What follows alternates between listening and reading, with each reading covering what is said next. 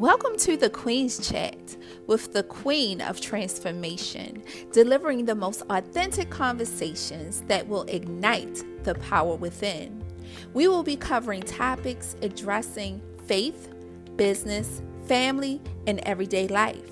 So if you're ready to make your next move your best move, grab a seat, sit back, and let's dive in.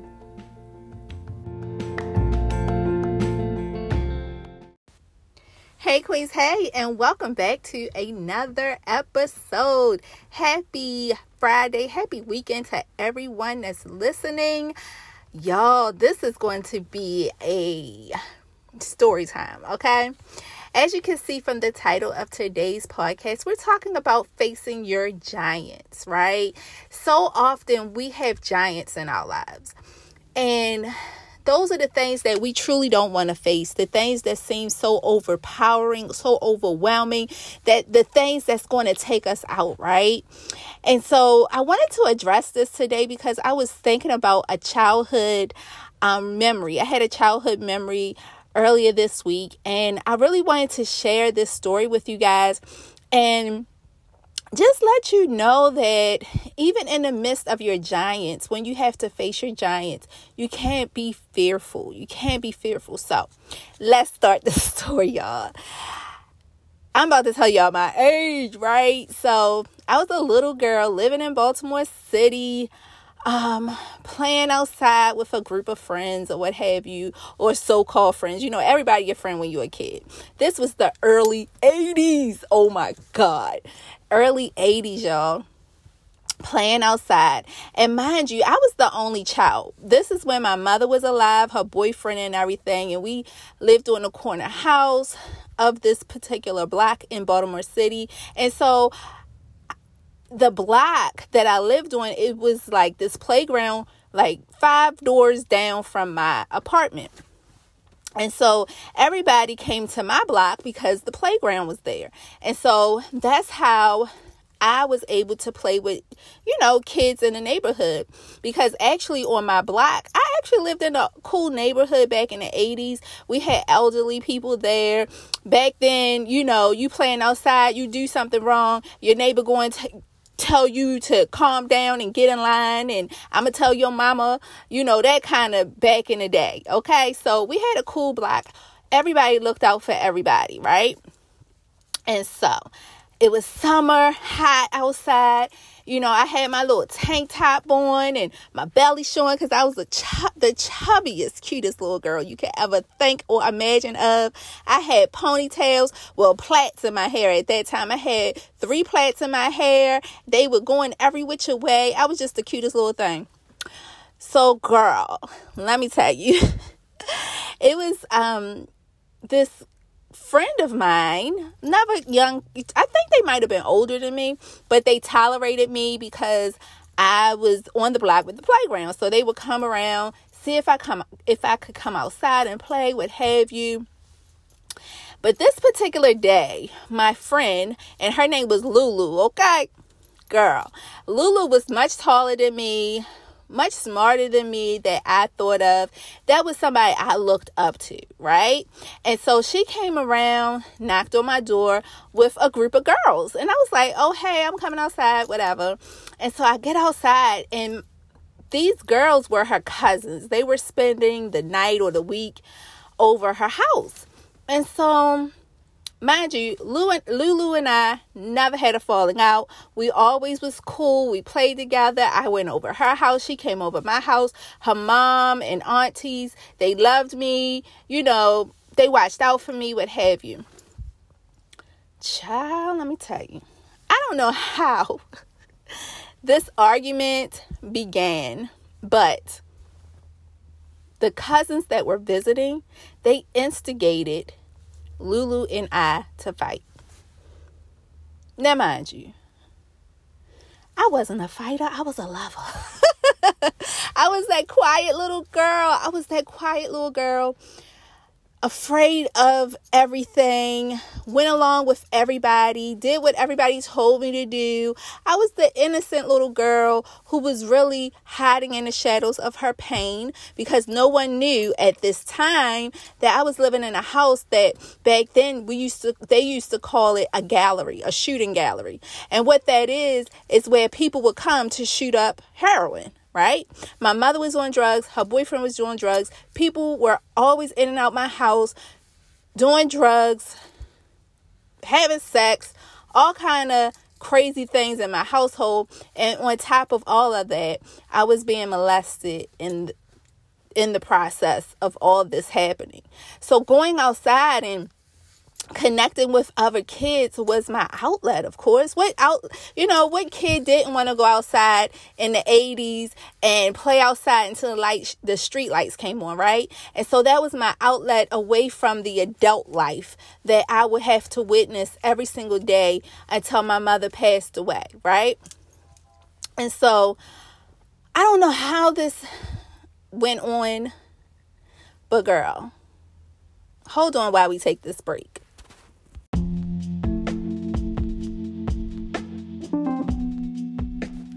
Hey Queens, hey! Have you heard of the Queens Tribe community? You can find it at www.adoseofpower.com. And on the website, you will find everything from books, courses, one on one coaching, and also the Queens Tribe monthly membership. The monthly membership includes a private Facebook group where you will have access not only to me, but to other women who are seeking to find their purpose, how to love themselves better, and just need some encouragement and empowerment. It's a place where you can take your shoes off, get comfortable, and enjoy your journey. Make sure you check out www.adoseofpower.com and sign up today. Okay, we're back. So, girl, let me tell you. I don't know how we got to this point of Lulu kind of acting kind of snooty towards me, um, belittling me, talking down about me, um, calling me white, calling me ugly, calling me Miss Piggy, calling me fat, saying that I was dirty. You know, and I just took it. I just took it because in all actuality lulu was my giant right? She was taller than me anyway but she was that person i looked up to but also a little afraid of. She was that obstacle that i never thought i would have to face but if i in the back of my mind if i did have to face her i knew i would lose. I believed that i would lose. And so with them cracking on me and teasing me and talking about me, you know, the cousins had to be at least four or five of them. They start instigating and you know egging it on and asking me, "Oh, you are you are you scared? You scared? You crazy? You gonna let her talk to you like that?" Mind you, I believe I could only have been seven or maybe eight at the oldest. So this went on and on to the point where we were face to face and we had this circle of girls around us and they egging her on and me to fight. And so finally she pushed me and i staggered. Didn't quite fall but i did stagger and i got up enough nerve to push her back. And before you know it we were tussling and rolling on the ground. Mind you, I wasn't confrontational. I didn't know how to fight. I probably had my eyes closed majority of the time, trying not to see the punches of my friend hitting me, scratching me, and beating me up. I don't know how I got away. But I got away and I ran off that playground to the house. And so as I run in the house with scrapes and red face and tears coming down my eyes, I look down at my right arm and I noticed I was bleeding. So the sight of blood, my own blood at that, I cried even harder. And I rushed into the house and tell who I thought was my well, who I called my dad, my mom's boyfriend at the time, what happened. And he proceeded to do whatever he was doing in the kitchen, not really looking down at me, but he just continued to do what he was doing as if I was just there. Like he was ignoring me, kind of. And so he cleaned up my scars, my scratches. He bandaged up my arm. There was a small little cut, probably from the grass on the concrete or what have you. And he looked me in my eyes and wiped my tears and told me, You better go back out there and fight that girl. You never allow anyone to run you off. I don't care how big or how how smarter or taller or how much you are afraid of them to ever run you off. In other words, he told me to face my giant. I was so afraid. And I, I remember crying and saying, No, I can't, I can't. He said, Either you gonna fight her or you gonna get a beating. So what was worse? me getting a beating, a spanking, being punished, or me just going out there and just giving it my all and facing this giant. So I did just that. I went outside, bandaged up my little arm, and you know, the cousins and everybody else was egging and laughing and teasing and dang, look at you. Oh my God. She effed you up. You know, they was we was cussing back then. and so I went directly to her. And you know, she in my face, what you going to do? That's why you ran home and told your father, you know.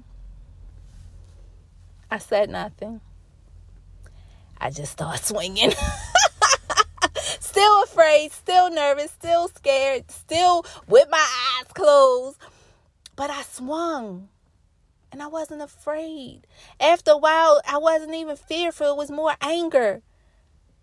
Disappointed because my friend when nobody's around you you're nice to me when your cousins aren't here you you're my best friend mad at myself for crying mad at myself for running and all those frustrations came out to the point I remember the cousins pulling us apart and then she went home crying I don't even remember seeing her again. I think our parents talked or what have you, but I don't think she ever came back around to that playground. Sometimes you got to face your giants. Even when you've been cut up and bruised, even when you're fearful, even when you don't think you're going to win, you still got to try. Because if you don't, just like I was going to get a spanking, that that gnawing feeling of you not trying and you giving up will haunt you. So after that fight, I had a couple of other little fights here and there, but I never ran from them. I always came either I got beat up or teased or talked about it subsided. We became friends again, you know? But that was childhood. But even in your adulthood, we got to look at life situations differently. We got to look at those giants that we face a little differently and never look at it as a loss. Yeah, I had scrapes, I had bruises, I even had a cut. But I couldn't watch myself losing. I didn't see myself losing. I learned a big lesson. I learned that I will always face my giants. I will never allow uh, something bigger than me take me out. I will do my very best to become the warrior that I truly can be and learn from every lesson. So, Queens, I hope this was fun. If you like these story times, let me know in the comments. Let me know. I would love to hear from you. You can send me an email at simplycorinthia.com. I'm simplycorinthia at gmail.com. You can put uh, comments here on whatever platform you're listening to this podcast on. Follow me on Facebook. You can message me or on Instagram, message me there. All my links are down below. But let me know if you enjoyed this story time. I know it's a little childish, what have you, but we learn so many lessons as children, right? So listen, face your giants today, this week. Face them, regardless of how afraid you are. Do it afraid, shaking and trembling, because you don't want no regrets. All right? Listen, ladies, queens, and kings that might be listening. Big shout out to the men that's listening. Yes. I appreciate you as well. Remember, I love you, but God definitely loves you more. I'm going to see all of us at the top because there's no more room at the bottom. Peace.